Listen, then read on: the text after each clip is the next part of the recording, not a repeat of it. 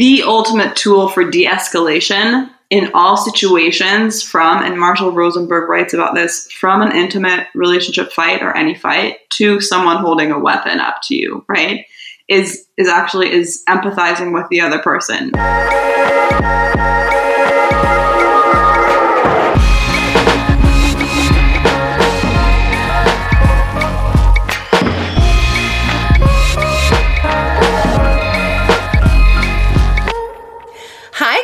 Welcome back to another episode. I'm Leanna, I'm Jared.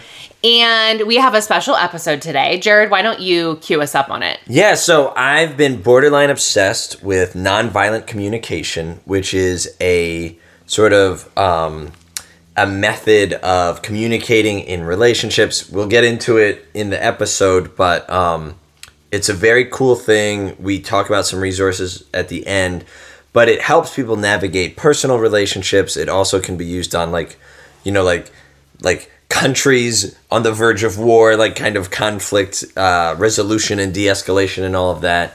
Um, and to help us talk about it, I invited um, one of my good friends, Maya, and her partner Rory, who is awesome, um, to kind of give us some context and some examples of how they use this in their relationship. Um, and they tell like a really moving, kind of compelling story about it. So um, that's what that's what today's show is about. And personally, I'm really excited to use it when I'm navigating with other countries. Yes, exactly.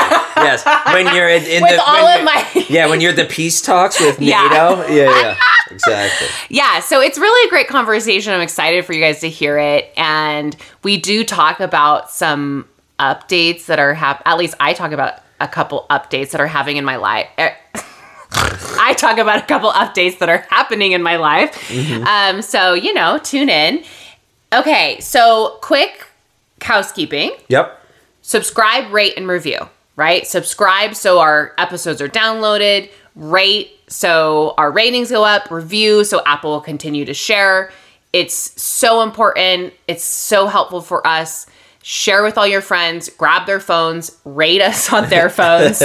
um, and we just really appreciate you guys taking the time to do that Yes, thank you. and then head to our patreon patreon.com slash hello and goodbye podcast subscribe to the patreon you can pledge the $3 tier you can pledge more you can pledge less anything helps us keep the show going without ads Yes. so that's the that's the patreon Yeah.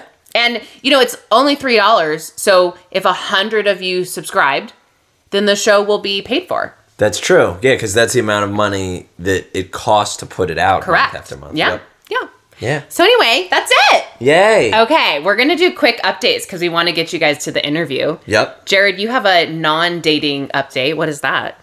I I'm I guess I'm like doing this triathlon now. so my non-dating update is that yesterday I rode my bike 50 miles and then Wow. ran 5 miles. Wow. Now ask me how that was. How was it? It was one of the most unpleasant things I've ever done in my life. Well, what's funny about this, if you're just tuning in for like the first time or whatever, Jared has been on and off trying to figure out if he's gonna do this triathlon for over a year. Yeah, since like I think I registered for it in like June 2019. Oh my god. And it was like, you know, it was supposed to run like May 2020. Then that got canceled. Now it's May 2021. And I've been back and forth because my shoulder's hurt, but Yeah. it's feeling okay. So I'm doing this thing. Um, I had a really long ride and run yesterday. I think I kind of did everything wrong where you're supposed to like, Mm. you, you need to like, like eat stuff Yeah, as hydrate, you go yeah. and stuff. And like, I didn't do that well and I just hit a wall and it was, it was not pleasant. But I'm like, eh, fuck it. I'm close enough. I can. Did you? So you didn't swim? I did not. No. Okay, so now you got to add the what two mile swim. It's a 1.2 mile swim. It's a 56 mile bike ride, and it's a 13 mile run. So That's so I'm intense. just, I'm just gonna keep building up my distances and like get close, and then whatever. That's what she said. Thank you. What's your What's your dating update? Uh, I'm out of the game. You're out of the game. I'm cashing out. Yeah, I'm, I'm walking. I'm pushing. Deleted I'm- apps? Uh, yeah. Well, like pause them. Yeah. Wow. Yeah. Good for you. I just I was like talking to somebody and like, you know, oh, this was the person I talked about last week, and like I shared what we talked about, which was like, hey, let's just be kind of friendly and whatever. Oh yeah, Right. you weren't sure. Like you wanted to like be really honest with her, like of where you were at. Yes, so I did that. She's cool. That's kind of like, you know, just a friendly thing or whatever. Um, and just over the week, I'm like, yeah, I'm just, my heart is not open right now. Like, like, like literally, it feels like that. It's like I'm not open for business, and but that feels okay to me. And I'm like, cool. I'm gonna put my energy into myself and into other things. And obviously, like I think this training and all the time that that takes helps me have something else to focus on and whatever. So, so that's where I'm at. I love that. Yeah, it feels healthy. Yeah. Well, Yeah. you feel happy to me. Like I'm sitting here and I feel like there's just like this joy coming out of you. Mm, oh, thanks, Or maybe man. not joy. I mean, joy. Yeah, sure. Yeah. But like contentment. Yes, Yeah. and it fe- there's like a I it it feels like there's like a freedom Yeah. with it or something Yes. like that. Yeah, yeah. totally. Okay, what's happening with you? Okay, so so it's so interesting that you said that your heart isn't open mm-hmm. because I have been doing affirmations since my breakup of saying I am ready for love, my heart is open, blah blah blah blah. Well, then I was talking to someone who does a lot of holistic stuff for me and she was saying, you know, because last week I had talked about like what I really want is I want a relationship. Mm. I that is what I want. I I don't care how much money I have. You know, I would love to have my own apartment, but like I want love. I want a partner, a healthy partner. And so I changed my affirmation to I am in a healthy relationship. Oh, I am loved by my partner. And I just kind of hmm. changed my affirmations to like, this is where I was or where I am. Mm-hmm, mm-hmm. And last week, after we recorded, mm-hmm. I ended up having a FaceTime with this guy that I had like briefly talked to on Hinge. And it went really well. And I like like meeting as soon as possible to see mm-hmm. if there's like chemistry. And we met up at Eureka Burger of course. and we had it was a two hour like talk wow. one drink uh-huh. and no kiss mm-hmm. and it was like really great conversation Yeah. And i was like okay like he's cool. Like i, I think i like him. You know it wasn't like one of those things where like you want to rip each other's clothes off Yeah. like right away. But i i appreciated him for who he was. But so my and i go into this in more depth in this interview but my uh, anxieties, and you guys, if you've been following along with our journey, I have talked about this from the beginning that my thing is I just get so scared in the beginning that I find everything that's wrong with the person mm, and try mm-hmm. and push them away. And the guys that have really hung in there and gotten in a relationship with me are the ones that don't run from that Yeah. but they they're like okay they give me the space they and then once that space is given to me then i'm like oh okay you're cool Yeah. you know so that kind of happened with this person. I i'm doing a better job of communicating. And so i was kind of like the day after the date i was just kind of like um you know i'm i'm just having some concerns. There's some similarities between my past partners. Like and we both kind of laugh because we're so similar to people we've dated. So then that's a fear right? It's like well am i dating the same person? Yep. well, then it was like, then I called him later that week and I'm like, I don't know if I'm still over my ex. I'm like working through this. Yeah. And again, he was just like, okay. Okay. He was just Yeah. like, well, he's like, do you still want to talk? Like, eh, it was just, it's just so weird that I keep running into these guys that are just like, okay. And, um, you know, he's actually an anxious, secure attachment style. Okay. So it's a little different. And so I think it's triggering a little bit of my disorganized Okay. But we've like navigated through it. Mm-hmm. And once I said, I'm not, I don't think I'm over my ex, I'm still working on it. And he gave me that space. We were talking on the phone after that for like an hour and a half. Yeah, and now you really like him. And now I really like him. We like we talked all I was because I oh another update is I went to Santa Barbara. I uh-huh. took like an R and R trip solo by myself. It was amazing. I felt super rejuvenated, and so there was a lot of driving. And I was talking to we talked on the phone for like an hour here, an hour there, And we met up again last night and it was amazing. Oh, that's so wonderful. And um, I'm just like super, and you know, I'm a little concerned. Like, I will continue, I'll have another freak out, right? Sure. And I may Yep. and I'll just communicate that to him and he may be able to to work with me and he may not, you know, and I just have to I just have to continue to show up to these relationships as I am, as secure as I can be, mm-hmm. communicate what I'm feeling and you know, the right person will be able to kind of like move through that with me. Yeah. I think that's so cool. And I you and I have talked about this before, but like that need to like put out there like this disclaimer or this concern or like and and it's all like whenever I've done that in the early stages, like what I'm really saying is like I need like I'm really sort of trying to answer the question of like am I allowed to just be myself here? Am I allowed to show up and sometimes not be totally into this mm-hmm. or be scared or whatever? And if the other person says, "Yes, I can accept that side of you too." Yeah.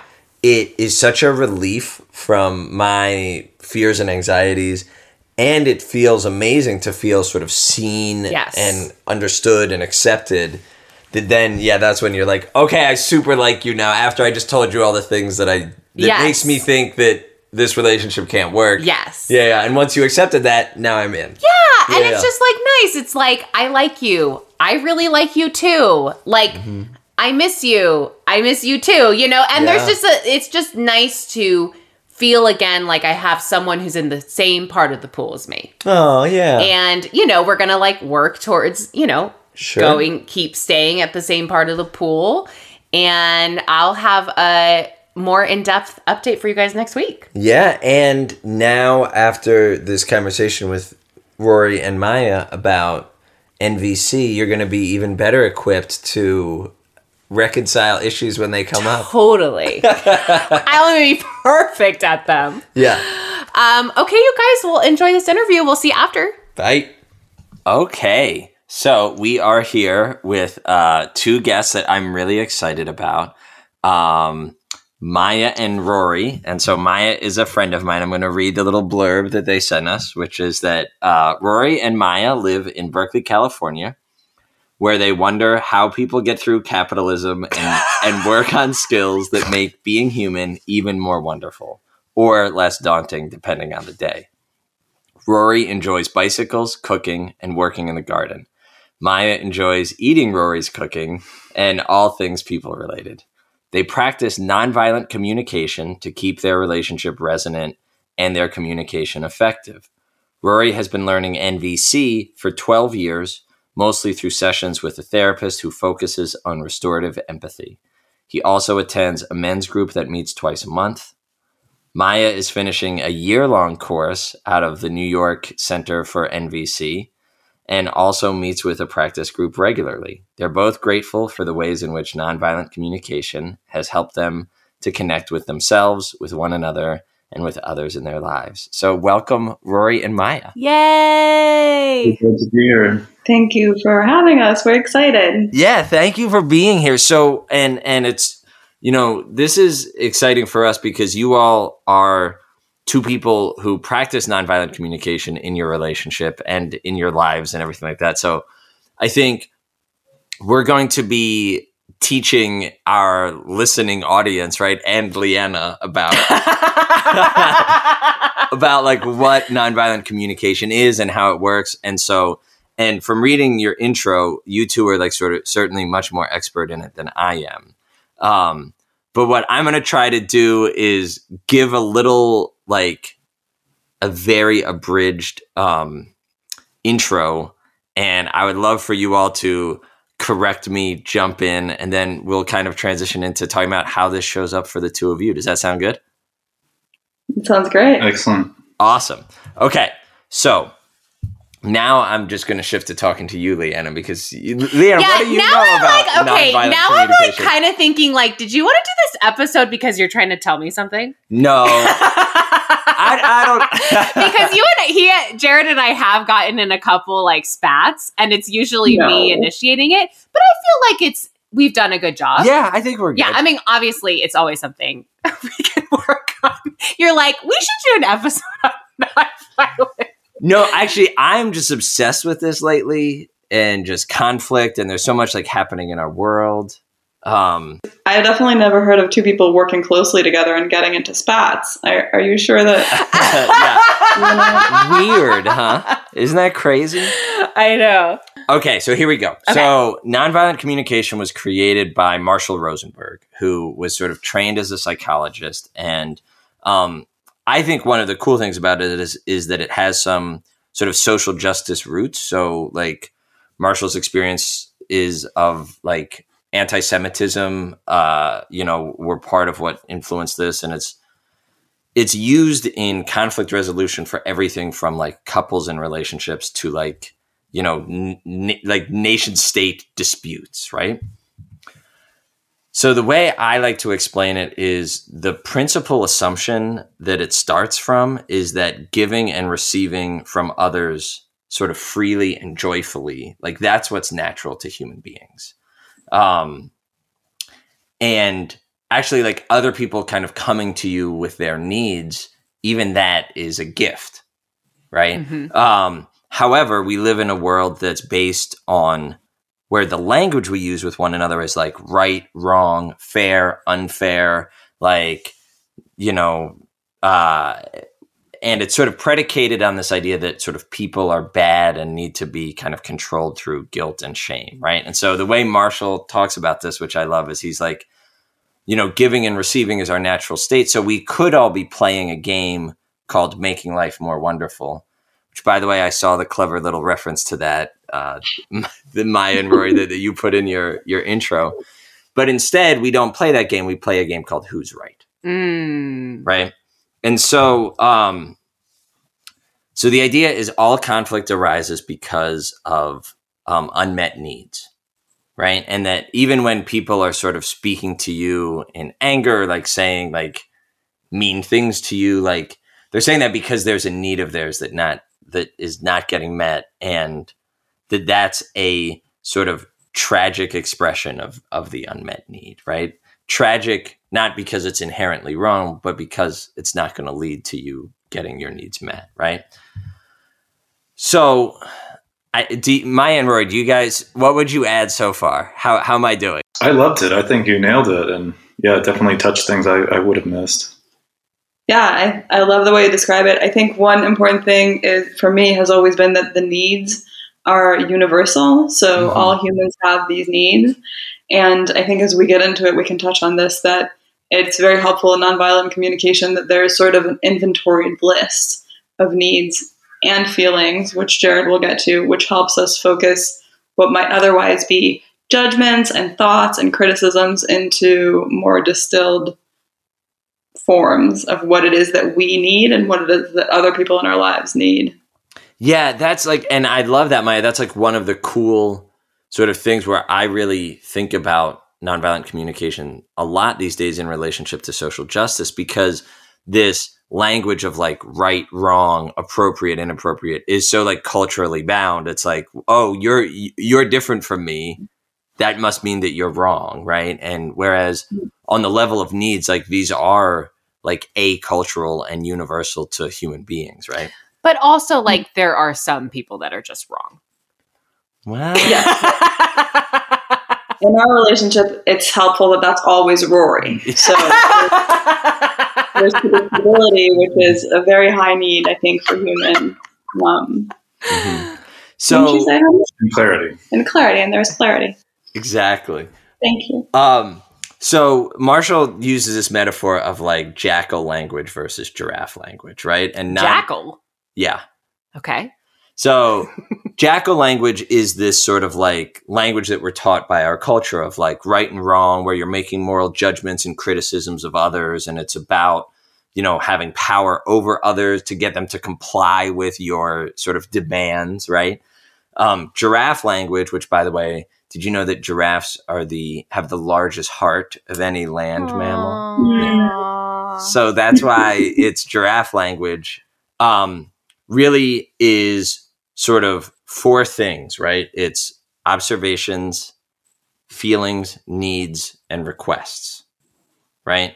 And it's about creating a quality of connection where everyone's needs can get met, which is another thing I dig because, like, so nonviolent communication posits like that compromise is not the goal. Because Hmm. compromise is like, well, I have all of these needs, but I guess I'm just going to have to live with only this many of them getting met because we have to meet in the middle or whatever. Hmm. And what NVC posits is like, no, everyone's needs can get met. Now, they might not get met from your first choice of strategy for meeting those Mhm. needs, but the need itself can be met. Interesting. And it's got this idea, right, as opposed to the Jackal language compliance model, is that the only time we actually want others to meet our needs is if they're giving freely from their heart. Mm. Because if it doesn't come from that place, if it comes from the like, I'm doing this so you won't be mad at me later, Marshall says that we pay for it, the person who's sort of acquiescing and doing the thing, and then we're going to make everyone else pay for it later Mhm. because we're going to be resentful, blah, blah, blah. Mhm. Um, okay, so observations, feelings, needs, requests. That sounds really simple, right? Except 90% of what human beings say to each other when we're in conflict is none of these things, right? Like most of the time, it's like what we think our opinions about the other person. And a lot of times it's our diagnosis of what they're thinking or what they're doing, you know? So mm-hmm. examples of things that are like not observations, feelings, needs, or requests are you're not listening, he talks too much, she gets angry every time I bring something up.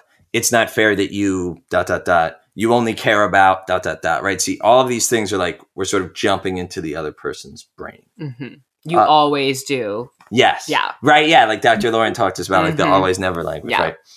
Um, okay. Maya Rory, uh, what would you add? What am I missing? I had a thought and then I lost it. Oh, I think there, yeah, there can often be like name calling, Mhm. Mm-hmm. and that, I mean, I think goes like makes is just kind of snowballs in those situations where then someone you're adding hurt. So besides whatever feelings were already there, you're like hurting someone, and Mm. that's also not meeting your own needs, right? So I think, yeah, just centering and, and getting to your feelings and needs, even though our culture has totally trained us not to do that, so that we can be good little capitalists and, and serve the wheels of commerce. Right. I th- and I think that's key, though. We aren't taught to self connect generally. We aren't in systems, right? We don't go to school and ex- when we express frustration in school, generally we, we act it out, right? Which it, we, I think it's Gabor Mate who deals with trauma, talks about how when, when a child is acting out, they're acting out because they can't verbalize. Hence, we are Mm. acting it out. That is our only option. Mm. And so when we act out as kids, we don't. No one comes up to, to us and says, "Oh, young Rory, you're yelling at a teacher, right? You must have some unmet needs. What are they? Are you needing more stimulation? Mhm. Are you needing more connection? No, he, you would get punished as a child Mm. when your needs go unmet. And so we aren't taught how to self connect. And one of the things that I love about nonviolent communication is that, in, and other people call it needs based relating these days in Mhm. circles. What y- the first thing you need to do in order to tell someone that you're in conflict with what it is that you need is figure out what it is that you need, which I would say for me is the hardest part. It's slowing down enough to turn in and say, what am I feeling and what am I needing? And certainly that's already difficult. And if I have someone calling me, I'm not sure what the language expectations here are. Go ahead. Leanna. Do whatever you want. But if I have someone calling me an asshole, especially if I have someone I love being like, you're being an asshole, that doesn't make that self connection any easier for me to communicate in a way that is based in needs. Yeah, and I think using your school example, like not only are we not supported in, in connecting with our needs or identifying them, we're punished for doing it. Like Mhm. this is my only strategy I have acting out, yelling at a teacher to, to try to bring attention to my needs that are precious and universal. Uh, but sorry, we don't have space for that, so we're going to put you in the corner instead. And good luck, good luck learning those skills. Yeah, I, I think it's so interesting what you two are bringing, like how this perpetuates, right? Like because then we're carrying around this woundedness, and then we respond to others in that same way of like this compliance, like not, not, you know, and and I think I, I'm with you as well, Maya. Like the hardest thing for me is connecting to my feelings, and so much like when you know when you do NVC work with other people when you get to this step of like talking about feelings, the like people are like, I'm feeling this. And like 90% of the time, it's like, that's not a feeling. Mm. You know, if it's like, I'm feeling used or I'm feeling like you're belittling me, like those things aren't actually feelings, Mhm. right? That's again like our diagnosis of what the other person is doing. Mhm. So I think it's sorry, Oh no, go no, ahead. go ahead. I think it's helpful in that context to mention that there's this list. There are a few different versions of the list. It doesn't really matter which one you're looking at, but there's a list that's called an inventory of feelings and an inventory of needs.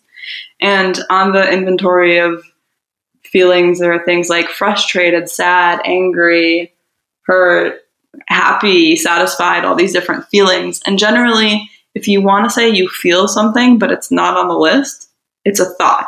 So you're not listening to me is not on the feelings list. Mm-hmm. I feel like you're not listening to me in nonviolent communication gets translated into I feel sad and frustrated because I think that you're not listening to me. Mm. And that leaves space for the other person to understand that this is what you're experiencing. Because we're taught that we're not allowed to argue with other people's feelings, right? So you're leaving someone very little space to show up if you say something like, I feel like you're not listening to me. And similar, and we'll go into strategies maybe la- later, but there's sort of a similar par- parallel with needs and strategies, where if it's not on the needs list, it's not a need, it's a strategy. Mm-hmm. Maybe Mhm. that doesn't make sense at this point.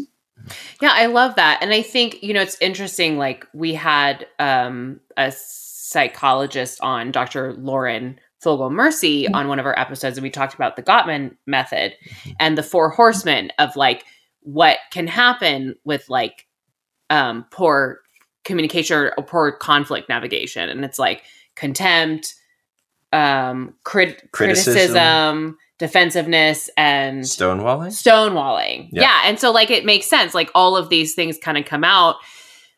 And also I really like what you guys are saying because I think, you know, so much in like therapy and even in like expert like podcasts and stuff, they're like, make sure you say I feel, I feel like, I feel like. And you're right. Like it just doesn't work. Like it's it's like I my ex-boyfriend, like he would always say, like I would always say, I feel like you're blah blah blah. And he's like, that doesn't help me, you know, because it's like he's right. And it's so interesting because we're always taught that. And I really like the phrase like the story that I'm telling myself is, and it Mhm. makes me feel. So like that kind of like I can really relate to that. Yeah. Yeah. Yeah. And it's like, yeah, so you never want to say, I feel like or I feel that, right? And Mhm. you never want to follow, I feel with a pronoun. Like, I feel you aren't listening or whatever, right? Mhm. Um, and then there's all these words that we use like intimidated, misunderstood, used, judged, ignored, rejected, like that are again not feelings, right? Those are like, this is like me labeling what I think you're doing to me right now, right? Mm. Um, so I wonder if we can take a quick. Oh, go ahead, Maya. I was just going to suggest maybe it's helpful to have an example in this context. But I wonder if you're yeah. So actually, well, what I was going to do is actually like ask the two of you like how you found NVC and kind of what your journey, you know, which e- each of your journeys is in terms of that. Yeah, you go first. Okay. Um, in my early 20s, I lived on a few different intentional communities that happened to be in the Midwest, and they uh, operated by consensus decision making. And so NVC was a very helpful tool that a lot of them use in conflict resolution and just, you know, both in like business meetings and in personal relationships. And because you tend to in that situation run into conflict more frequently than you might, you know, in an office job or or however normal life. And then some years after that, I connected with my therapist, who is primarily trained in NVC and uses that as her main modality as a, a way of offering empathy and like resonant listening that is something a lot of us didn't get from our parents Mm-hmm. and so it was a deep wound i think for a lot of us Hmm. and um, yeah i've also connected with a, a men's group and we offer empathy to each other so that's that's mainly been my path I was curious about nonviolent communication for a while. I'd heard about it from different people in my different people related circles and never quite got around to diving in. And then a global pandemic happened, and Rory and I had been dating for two and a half months, which is certainly enough time to know someone before you move in with them. Oh I had- my gosh. I had given up my apartment and my job and uh, given away most of my belongings with a plan to move abroad in May of 2020. And so in March, when shelter in place happened a couple of months before my flight, and it was very slowly, embarrassingly slowly dawning on me that I wouldn't be going to Italy, certainly not at the time that I thought. We kind of looked at each other and said, "O- "Okay, but I don't I don't remember how it came up, but I ended up moving into Rory's room, um, and so we were sharing a bedroom in a two bedroom apartment with Rory's housemate, who's a sweetheart, um, on a very loud street with very little common space and very little outdoor space. Hmm. And Rory had practiced nonviolent communication for a while, and I took a crash course because not only were we suddenly living together and we actually didn't know each other that well, but both of our communities, essentially overnight, our jobs, our friends, or at least our ability to be indoors and be, in, and at the time, remember at the beginning, it wasn't yet clear, like out, like we just, we didn't know, right? So just so Yeah. much of our connection and our, our structure and our understanding of the world as we knew it fell away essentially overnight. And there were a lot of feelings and there were a lot of unmet needs. And there was only one other person to look at with all of those. I would say like an Wow. avalanche of unmet needs. It was really catastrophic almost. It was not boring. We were not bored. Can you all sort of then kind of like what has that journey been like for the two of you in your relationship and how has NVC shown up? Yeah, I think as we kind of just alluded to, there was just like suddenly this plethora of unmet needs and like a novel living situation for both of us. And just like a lot of confusion and not so much fear, but just like unknowing, like what is the world going to be like? So there was just a lot that was happening. And I mean, thankfully, Maya is extremely patient and understanding and committed to connection. And I think, yeah, thankfully, I had some experience with NVC and were able to di- kind of dive into feelings and needs when we were in conflict. And I don't think we would have made it a month otherwise because it just hurts too much to not understand the other person's Mm. needs. Because what happens when you can't understand the other person's needs is that it's because of you. And or whatever story you have or have created. Right. Which I think tends to be usually, for me at least, a worst case scenario, right? If someone isn't talking to me, they hate me. And it's not that they're busy, it's not that they're distracted. They don't like me, they're judging me, right? And if I think one of the biggest things when I first moved in is I come from a very affectionate family, verbally and physically. We were held a lot, we were touched a lot, we were constantly affirmed. Rory comes from a family that is very warm and affectionate and does not express it in the probably unusual frequency and level and, and level of touch that I'm used to.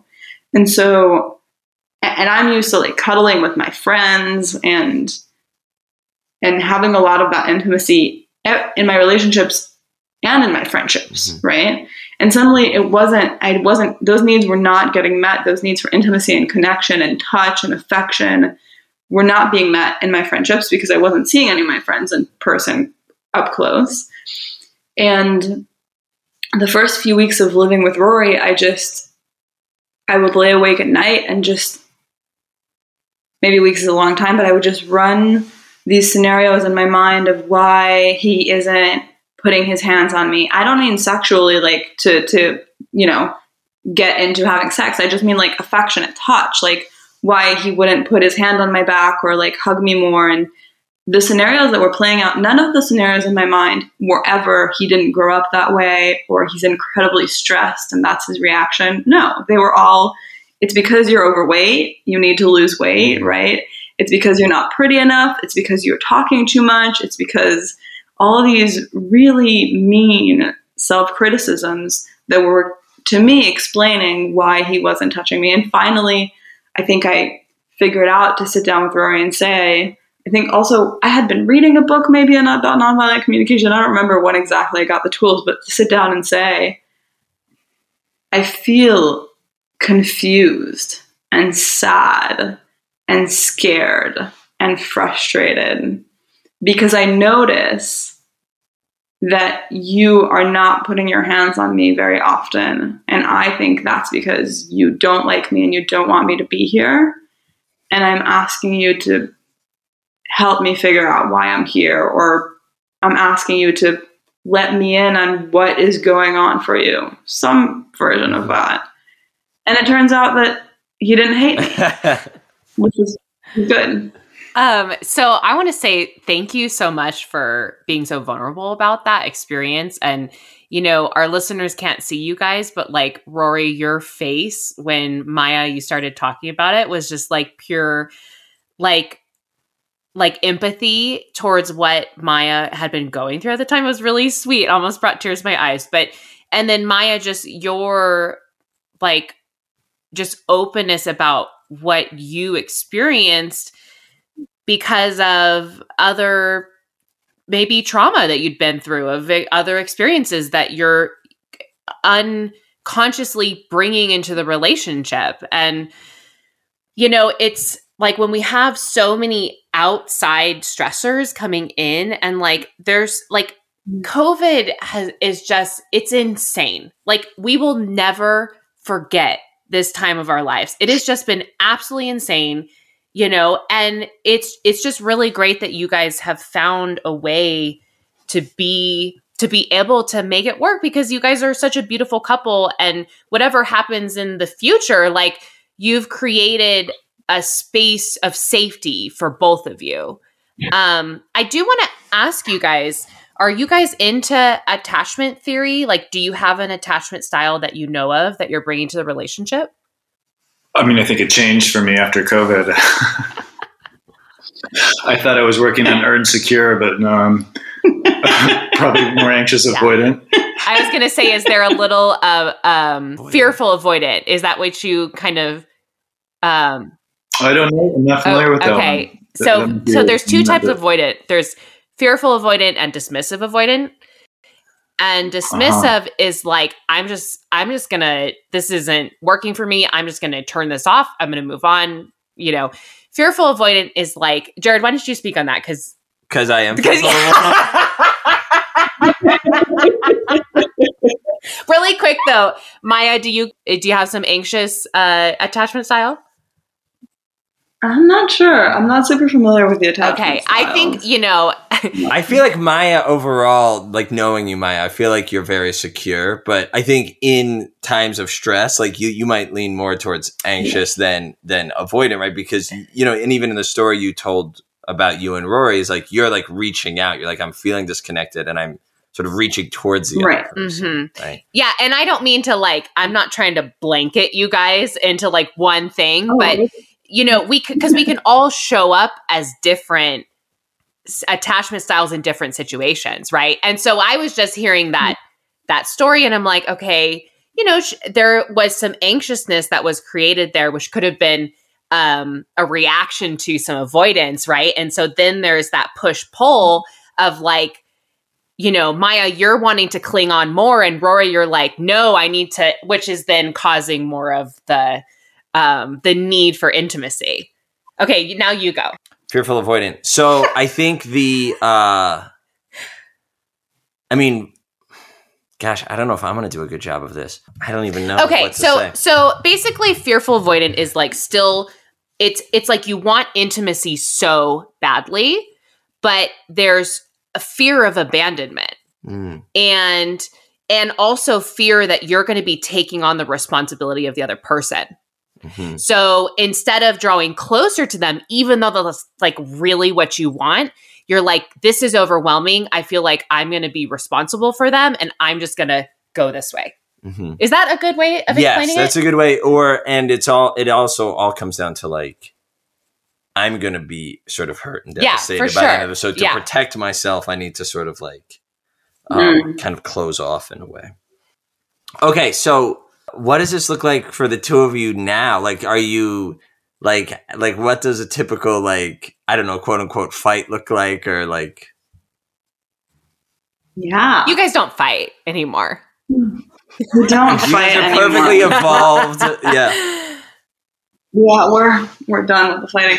Um, I think interestingly, there was a time when I was really committed to just the NVC, and to me that meant sort of never losing, not never losing my shit, but like I would very much try to restrain myself if I felt like I was gonna lose my shit. And I've since been trying to learn. Do you want to define that? For me, losing my shit is is taking out the filter that's trying to translate my judgments into needs. So instead of what what I'm thinking is you're selfish, you never see me. I've been doing all the work in this relationship and I want to punch you, right? That's and losing my shit is just yelling all of that in a row. And and also I'll say that I am I'm an aggressive when I get mad, I get aggressive. Um which is scary to me because though my mother never physically hurt me, she similarly when she gets mad, she gets aggressive and it's scary to to see someone like emanating sort of violence that mm. way. And so to me losing my shit would be like taking something and throwing it at the mm-hmm. floor and or slamming doors and or telling someone exactly what I'm thinking about them at that moment. It used to be that I I felt that I really wasn't allowed to lose my shit. I always needed to translate the judgments into needs and feelings. And be- because over the years I have learned surprisingly that slamming doors and throwing things at the ground and telling people that they're assholes hasn't led to connection.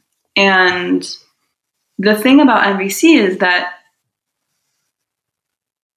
Marshall Rosenberg posits that what we all ultimately want is connection. So even if the other person were to say, You're right, I'm an asshole, that wouldn't actually, or we were to break a bunch of stuff, which is what we want to do, that wouldn't actually meet the need for us. Mm-hmm.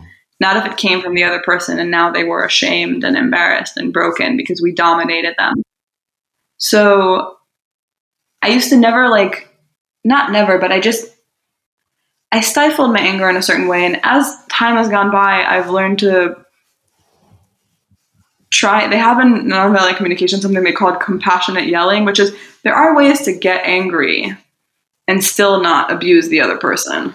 Yeah, I think it's it's for me. It's just like a matter of remembering to get back to feelings and needs. And I think yeah, the pandemic has just made raised the stakes and made it a lot harder to be self-connected. Mm. And so I think this is I'm hoping this is a brief snapshot of of just a really challenging time for everyone. And thankfully at least that skill is there. Like if, if we really are having trouble, you know, it's just like go go get the cards out and go through the needs list and just sit with those needs and feelings and then try to connect. To give context, these are amazing. There's there are these sets of cards called Grok cards, um, that you can find online, made by Jean. I can't remember Do her last name. Jared? I do. Are you looking around for them? Yeah. Do you want me to go get them? yes. Okay, hold on. Oh, they're so good. And they actually just came out with a set that has two sets, so you can do it with the other Oh my gosh, that's so cool. Do you guys use them in your relationship? Definitely. There's a deck of uh, that all have just every card has one word on it. There's a deck of feelings and a deck of needs. Do you want to say how you use them?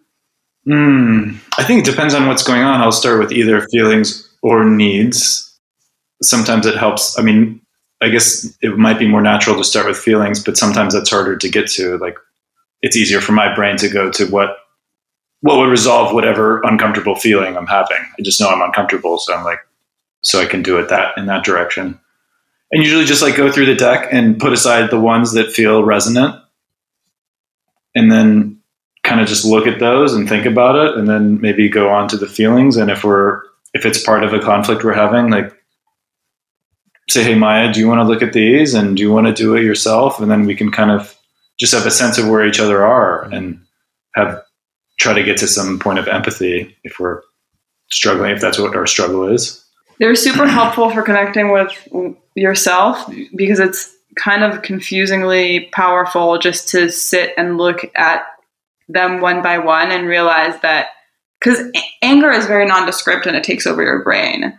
And so to have the prompt to break that down into sad, ashamed, scared, it starts unpacking what's actually going on for you. So it leads to self connection. And then with the other person, there's almost nothing more humanizing than a minute ago I thought Rory was just just trying to be mean, right? And then he's doing he's using cards and I can see that he ended up with, you know, five of these this one deck and seven of that and the the feelings are depressed and ashamed and scared and frustrated. And then the needs are sometimes I didn't even know, right? He's wanting like if the need is connection, I'm like, okay, I knew, but if the need is stimulation or fun and play, I'm like, oh right, you're a person with feelings and needs. There's an entire world of things going on in you that is not what I was guessing. Can I give a, an example of something that happened recently? Yes, please. Okay, so I've been talking to someone Okay. and we had I do my I'm very anxiously attached and sometimes it shows up as um avoidant but it's really like a cover up for my anxiousness. And so in the beginning of talking to someone, I am so terrified of abandonment that I find every possible thing that is wrong with them and why it, this won't work and I push them away. And when they're able to like move through that and like show up secure, then I'm like loving and affectionate and I'm like all in. But I need that initial like push away, push away. Um and and but what I've gotten better at though is explaining what's happening and why I'm pushing away and why I'm having the fears that I'm having. Hmm. Well, Yeah. one um so one thing that happened is I've had in the past relationships where I I can be a little bougie. Okay? I like dressing up. I like wearing heels. I like going to nice restaurants. Like I like kind of like this there's I'm super relaxed, chill, like sweatpants, no makeup all the way, but there's this part of me that like I want to show up to a wedding with a partner who can clean up and like have a nice pair of shoes. And I wasn't ever in a relationship with someone that was able to do that. Now, granted, I am 34, and I think some of that comes with age. But this new person that I'm talking to, um, you know, I just, from what he's told me, his job, his age, I'm like, I need to make sure that this person has the wardrobe that I need. So, I don't know if that's a need on the list, but okay. So mm-hmm. I I was downtown recently with my best friend. We were in LA and I sent him a picture and he's like, "Wow, you look amazing." And I was like, "Thank you so much." And I said, "Do you have like nice clothes that you ever dress up in that you go out?" And he was like, "I mean, not really." And I was like, damn it. it's like this all over again. Like I'm not going to have a partner that can like meet me on that level. And so instead of like really thinking about it and like, well, what makes a good partner? Is it like them being able to show up empathetically or is it how they dress? Like, you know, like instead of logically thinking about that, I just sent a text that was like, no worries. I was like, maybe we can go shopping together sometime. so what ended up happening is he was able to securely come to me when we were hanging out and say that that comment really made him feel anxious because yeah. in the past he's been in relationships where he ne- he didn't feel good enough mm. and he already felt like uh, that I was like pushing that on him a little bit and just the fact that he was able to be so honest with me and tell me how he felt. And then immediately I was like, You are so right. I am so sorry that I put that on you and that I wasn't able to really like think about why I was doing that and able to come to you with like, hey, listen, just so you know, like it's really important to me that like um I'm I, I like kind of having two styles of life and like it would be really fun if like you could join me along with that. You know, like just a better way of like really figuring out mm-hmm. how to do it. And so I was so grateful though that he was able to come to me because I think it's and Rory, you can tell me if like this is too much generalization, but I think it's so much harder for men to do that. I, yeah, I think those of us who are socialized male are particularly encouraged to not experience vulnerability and connect with our feelings because it what it mm-hmm. makes us mm-hmm. weak i guess is this yeah mm-hmm. yeah and i think that's you know like your story Leanna makes me like think of like um what rory and maya you both have shared of this idea of like the first step is like stopping.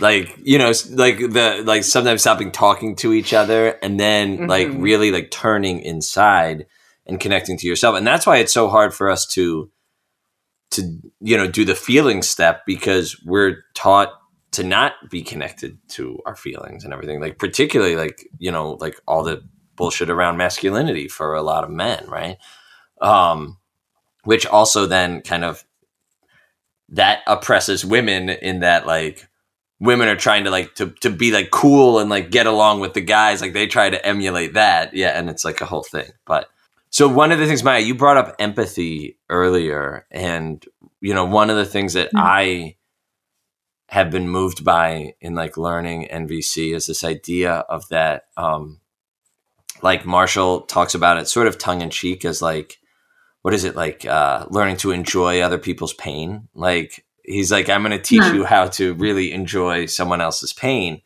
And then people are like, what? You know, and it's intentionally provocative. But the idea is that if we free ourselves from two things when someone comes to us, like with needs or, or if they're hurt, if we free ourselves, number one, of the idea that like we did something to cause it, kind of like, and, mm-hmm. and free ourselves of the idea that it's our job to fix it or to help them fix it or to contribute in any way to fixing it, then what you're able to really do is connect. And then that actually feels really enjoyable that someone is like by bringing their needs to you, right? That's bringing a gift. And he says that we all have a superpower that's available to us anytime, which is that like what is the most incredibly healing thing in the world is just empathy. And that and that is available and automatic and natural in us at all times if we get rid of this like i have to fix it i have to do all of that. Um so that's what i thought of maya but like what was what was going on for you when you were thinking about empathy? Well i think you've both just touched on something so incredible which is empathy comes to us organically and it is intensely powerful and it comes to us organically when we can see the other person's needs as what they are rather than as something that we something negative that we caused when they're when they're feeling when the feelings are negative or something that we need to fix which i would say are probably the, the two stories that lead to the the gottman's uh, four horsemen mm-hmm. probably right like the defensiveness and the stonewalling, those all come from I did this or I need to fix this. And we all know that in real life, as soon as we're made aware of the other person's needs, empathy flows organically, right? So if someone cuts you off on the highway, you yell at them and you curse them. But if then you figure out that their partner is pregnant in the car giving birth, you're like, oh, by all means, like go ahead and get to the hospital, right? Now, not only are you not mad at them anymore, but you're probably wishing them well and wanting to help them. And that's, it's an insane sort of switch that happens. And so, why wouldn't we want to have a practice where we can make our needs understandable to other people? Don't we want people to react that way to our needs? rather than with frustration or annoyance or whatever it is. Um, but I was hoping earlier that maybe Rory could speak a little bit to the practice of empathy guessing, which is something that my understanding is you all practice in men's group, and sort of what that what that's like and what that gives you. And yeah, is this a good time to do that? Yeah, Yeah, let's do go it. for it. I mean, this is also sort of what I what my therapist does with me, but it's it's like okay, here's here's the experience I have, and then I think what so many of us are missing from the so-called domination culture that we that we live in and have been raised in is is resonance and like those those two pieces that you mentioned, Jared. Like this is my fault and I, you need to fix it. Like when we're in relationship with our parents, that it's scary. It's probably really scary for them to have this this helpless being who they're responsible for having feelings, and so it's really hard for them to just say, "Oh, sweetheart, it sounds like you're really scared." And I think it's really hard for the parents to say that to the child. exactly, Because yeah, the parents are going through their own. They have their own Mhm. process, and and these two these two things. This is my problem, and I need to fix it. Right. Mm-hmm. And so just that, just having someone guess at your needs and your feelings is just so powerful. And, and it just, there's like a palpable lightening of your body when, when it, when it lands and, and feels resonant. And Mm. I think that is, that is like a transformative practice. And I think people, you're also, as you say, able to do it with yourself. And I think that's often the key. Like I, I often don't get to the point when someone cuts me off on the highway of oh uh, here's what your guess is your your needs might be right now that would have led you to do that and i think if we can look at our own needs like oh i'm really fucking pissed because i have this story that you don't care about my needs and so i really want to be seen as having needs and i don't think you met that by cutting me off. So if we can give ourselves empathy first i think that that self connection is critical in in connection with others and and as i've like slowly eroded those those stories and the learning from the domination culture i think it's it's so much easier to access that empathy which i think it's i mean it, i don't know if it's intentional or not but it, it certainly serves capitalism to to not have access to that and just sort of mm-hmm. have easily go to story about other people and and how they're trying to wrong us and they're wrong and bad and And it's it's the ultimate tool for de-escalation in all situations from and Marshall Rosenberg writes about this from an intimate relationship fight or any fight to someone holding a weapon up to you, right?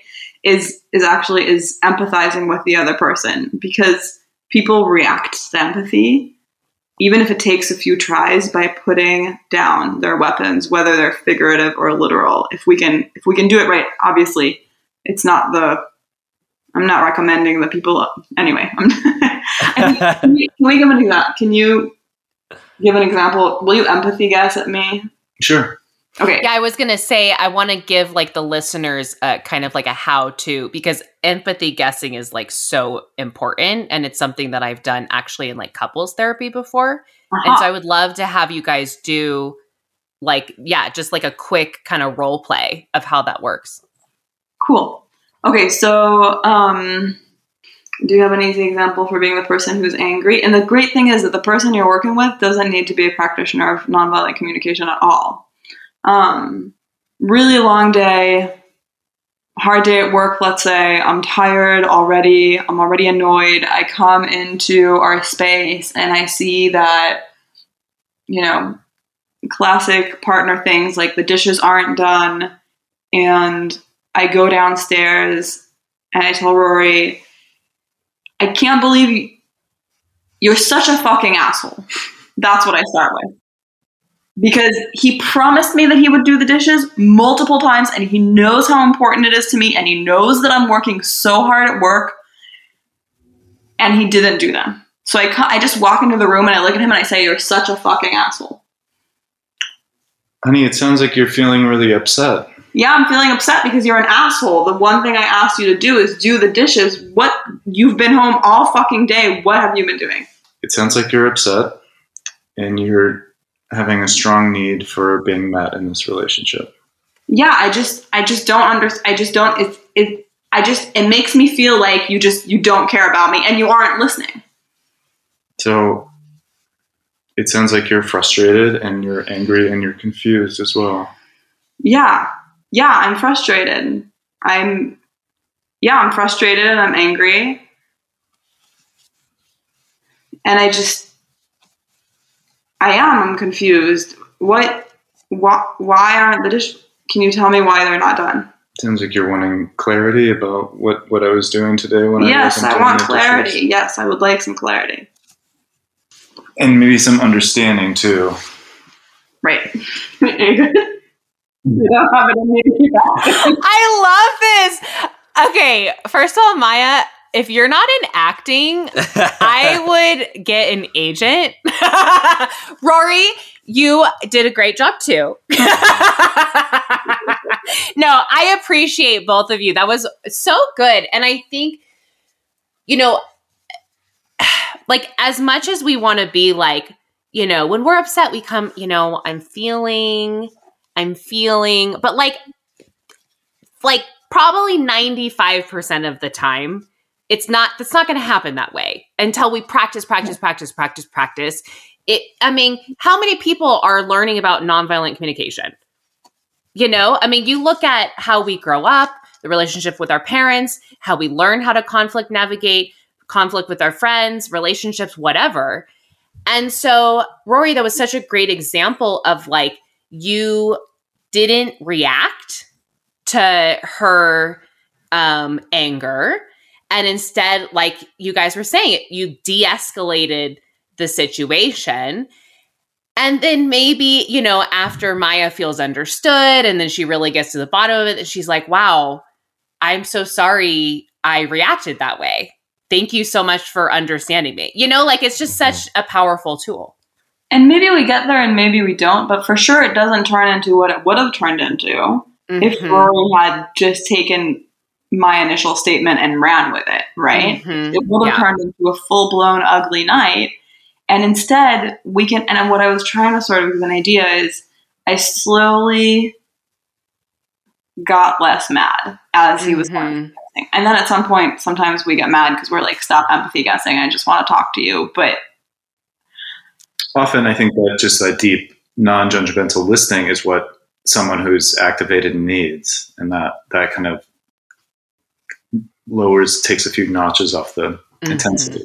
Yeah, and I, I think what was so cool is in the example, right? Like you had to give Maya like a couple doses of empathy before she Yeah. kind of cooled down, right? And I think um, you know, like Marshall talks about like putting on giraffe ears, right? Like and so like not just sort of speaking in giraffe language, but listening in giraffe language too, where even if someone comes up to you and says, You're an asshole, or like, you know what your problem is, you don't care about anyone but yourself, like blah blah blah blah. Like he says, you know, never hear what other people think of you. Mm. Just don't hear it. Like, and like what you should be hearing is, wow, this person is hurting in some way. And their sort of pain or their unmet need is kind of causing them to sort of talk to me like this. And if I can hear what that is, then, you know, like then then that quality of connection is possible. Mhm. Right. I'm wondering, I know we're um I'm wondering, Leanna, like if we can walk through with you, because we actually haven't talked much about requests yet.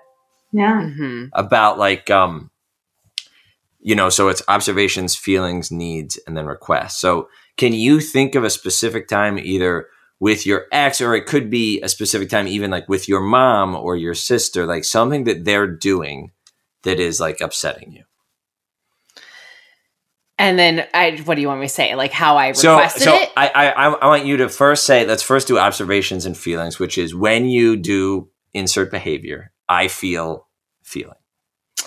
Okay. So, um, so remember in my last relationship, I like spent all day, like I didn't even live there. And I woke up, he had gone to work. I spent all day fully cleaning his apartment, doing all his dishes, putting them away. And I got a text later that said, Hey, thanks so much for doing that. But you really need to do a better job of washing the dishes. No, Yes. but he was joking. No.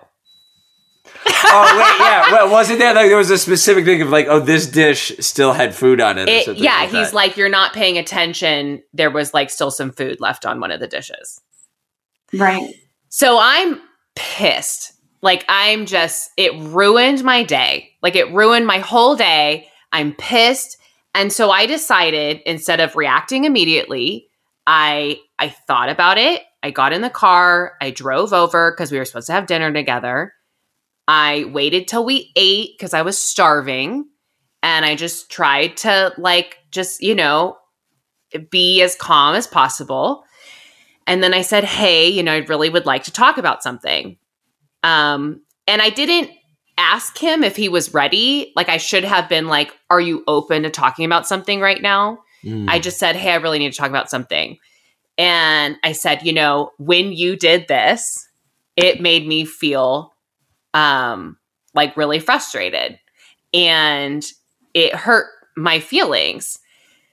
And then the reaction, I mean, it just turned into this massive fight because there was defensiveness. Um, it was, you know, I can never, I, he never can do anything right. Like, I should have told him a different way. I should have told him sooner. Like, all the, it, there was a lot of like unhealthy behavior in that relationship. But I don't know. Is that the no, that's good. wanted? Yeah. So like, so like, so it's it's sort of like so when you um tell me that I didn't do the dishes correctly, right?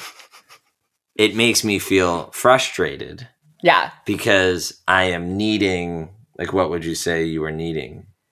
um like uh appreciation like hey That's a thank need. you Yeah, that's a so much need. Yeah, yeah. for spending two hours of your day instead of working cleaning my apartment like that's all i wanted was like wow thank you so much i am so appreciative thank you for all the little notes that you put around the apartment and for like making me a snack i think you know but Yeah. instead it was like hey thanks um but you didn't do this right you yeah know? and so and and so then so you know because i'm needing appreciation right and then the next step is the request which like um you want to frame positively so a, a request should never be like don't do x and Mhm. y or Yeah. whatever um so what would you what would be your request so the in that qu- uh, so then the request would be and i think i kind of said that maybe is Mm-hmm. um you know or maybe i didn't but in the future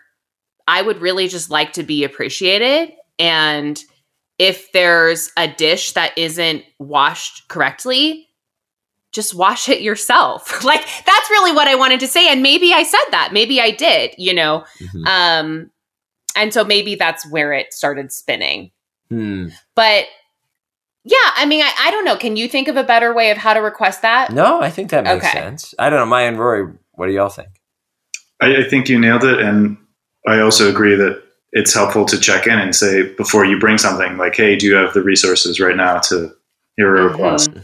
Yeah. Well, and, and it sounds like because I know you and I have talked about this, but that pattern is something that occurred a lot, and so you were with someone who, as soon as you, e- even no matter how carefully you brought forward, uh, feeling, you know, your feelings, needs, and requests, that this was a person who would go right to this place of defensiveness, and so it's almost like then then you'd be in the sort of Rory seat.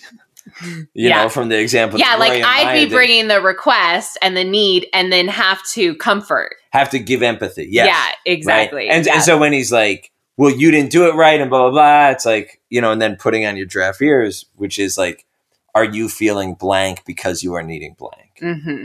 Hmm Yeah. Right. Like, Yeah, and sometimes I did really well at that, and sometimes I didn't. And I I mean, obviously, that relationship didn't work out because there was not emotional reci- reciprocity. But, Mhm. um, you know, I, I think it was a good like learning experience of like my first really that was to be.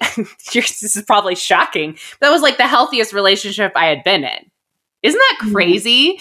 And and maybe it's just because I was able to show up as a healthier person Yes. you know Mhm. and um and so yeah should we should we try and wrap this up friend I think so. I, you know i would love to just give some resources to our listeners of where they can go learn about this rory if you feel comfortable talking about your men's group i know we have some men who listen that i don't know if it's like open to if it's like an online thing or if it's like a closed like personal thing but i would just love to give our listeners just some ways to kind of implement this into their lives Absolutely, yeah. Um, there's the Center for Nonviolent Communication, and their website is cnvc.org. And there's also on YouTube, just I think tons of multiple hours long talks and workshops by Marshall Rosenberg. Mhm. So you can probably just search Marshall Rosenberg. And I'll plug our local radio station KPFA in Berkeley that has a show called uh, once weekly show called Talk It Out Radio. That's Hmm. all NVC. Oh, that's so cool. Um, yeah. Do you have any you want to add? Um, I think Rory's men's group is not open. They okay have sort of as many folks as they can accommodate time wise. I will say though that the practice of getting together with the same group of people on a regular basis and practicing just each person sharing what's going on for them and the other people holding a list of feelings and needs and just empathy guessing, which literally is just the formulaic are you feeling choose something from the feeling list because your need for choose something from the need something from the need list is or isn't being met is an incredible way to practice that muscle of, of empathy and giraffe ears. Um, the New York Center for Nonviolent Communication offers a year long class called the Compassion Course, which you can pay on a sliding scale. It is fully online. It is as little or as much commitment as you want. The emails are weekly, the conferences are monthly, but if you can't read them or can't go that month or that week, then you can catch up at your own time. And they have an amazing forum where you can connect with other folks. You can find an empathy buddy or an empathy practice group if you want. And they start in June. So if you're interested in joining Oh, the nice. 2021 cohort, you can just go online and join. It's very that. accessible. and that's accessible for men and women And, and non-binary folks and anyone really at all. Um, perfect Yeah. Well, and I would add to the list too if you go to Apple Podcasts or whatever and just type in nonviolent communication. Um, there's a great series that is all, you know, similar to what Roy is saying that's on YouTube, is available on Apple Podcasts. And there's the first ones on that feed, like the oldest episodes on that feed, there's like an eight part series that really gives you the history and really dives into it. Um, for folks that aren't ready for like that deep of a dive, there's a three part it's called nonviolent communication the basics. And it's like a recording of a workshop led by marshall rosenberg many years ago. Um, and it's just sort of three episodes that really walk through the whole thing in a helpful way. Like i've listened to all three of those episodes like three or four times a piece for Mm. sure. Yeah. And I will say that Marshall Ro- Marshall Rosenberg sounds like the grandpa you've always wanted to have. Like listening to him, Aw. he reads the first eight sessions, I think, and listening to him speak is just not only an educational but also a deeply soothing experience. And Mm. don't be heartbroken if after listening to all the episodes you Google him and you find out that he is no longer alive. I'm just going to tell you now so you know ahead of time. And Leanna, maybe you need to cut that. I don't know, but I was very sad. no, no, I think that's good. I think that's important. Well, you guys, I mm-hmm. just want to thank you so much for coming on. This has been just a really great conversation about something that's such an important topic and that we do talk about on the show just in different ways, but I really appreciate the poignancy of of just talking about nonviolent communication. Thank It was a pleasure to be here. Yeah. you so much for suggesting it and having us. It um, really brings it alive to be able to share it with other people. And Yes. Well, thank you, and fuck capitalism. yes, absolutely, fuck capitalism. I'm so deep in this world right now, Maya. You and I are gonna have to catch up and talk. Yeah. Okay. Thank you. yes, please. Bye. Okay. That was amazing. Oh, I'm so glad that that that, that you thought so. Yeah, it was fun. Um, Yeah, thank you, Rory and Maya, for coming on. what like beautiful human It- beings? yes. aren't they lovely? So lovely. Yeah. Um, okay, so I wanted to add another sort of specific example because I think we had a great conversation. But what's amazing, I think, one of the things about NVC is like it's by just being careful with the language, like you can actually say the thing in a way that makes it much more likely that people are going to willingly and joyfully like meet your needs like from that happy place in their heart. And so another example, I taught this. I did a workshop for students recently, and one student was really like wrestling with this stuff and did an awesome job. And her thing, when I asked for the observation, you know, she was like, "When my mom tries to emotionally and financially manipulate me," mm. and I was like, "Okay," you know. And so we worked through like, right. So that is that's not an observation like because that's loaded with all of the sort of thinking and like what you think the other person is doing and whatever and so we worked you know so we worked on that and and then that became like um you know when you tell me that you will pay for something and then later tell me that you won't. Right? Like so that's a, a specific observation that doesn't have all these like judgment words in it right? And then you know we talked through like the feelings and needs and then you know in the request right the idea of making a specific request that is framed positively you know and um uh you know what that became is like kind of like if you you know i would like you to you know when you tell me you'll pay for something like to sort of honor that and not change your mm-hmm. mind later right? Mm-hmm. And it's like and the student actually like sort of stayed after and like chatted with me for a minute and it's like clear like when you think about someone's relationship with their mom like this is not like this one conversation isn't going to fix everything but and and it reminds me of what maya sort of said at one point when we were talking to them of like you don't need both people to do it right so by this mm-hmm. student like learning the tools and practicing a little bit how she can communicate with mom, even though mom's still probably going to be somewhat difficult and that relationship is going to take a long time, but like at least it doesn't keep you stuck in the same mm-hmm. place. So I don't know. Yeah, no, I love that because I think for that's really good to hear for me because I go into these relationships I'm like, well, you need to work on this, you got to work on this, so we can both show up, and you know, and um, people will get there in their own time if you're able to show up and give them that space. Yes. you know, because we didn't grow up learning how to do nonviolent communication. Yep. So Yeah. Yay! Okay, you guys. Well, next week will just be me and Jared. Yep. So we'll do kind of a longer update on our lives and we'll talk about a really cool topic. And yeah, we'll see you guys then. Bye. Okay. Wait, no, take that back. Oh, okay, never so mind, bye. so anyway, uh, make sure to follow us on Instagram at Hello and By Podcast, at underscore Leanna Joan, at the real Jared Rodriguez. Subscribe to our Patreon, patreon.com slash Hello and Go By.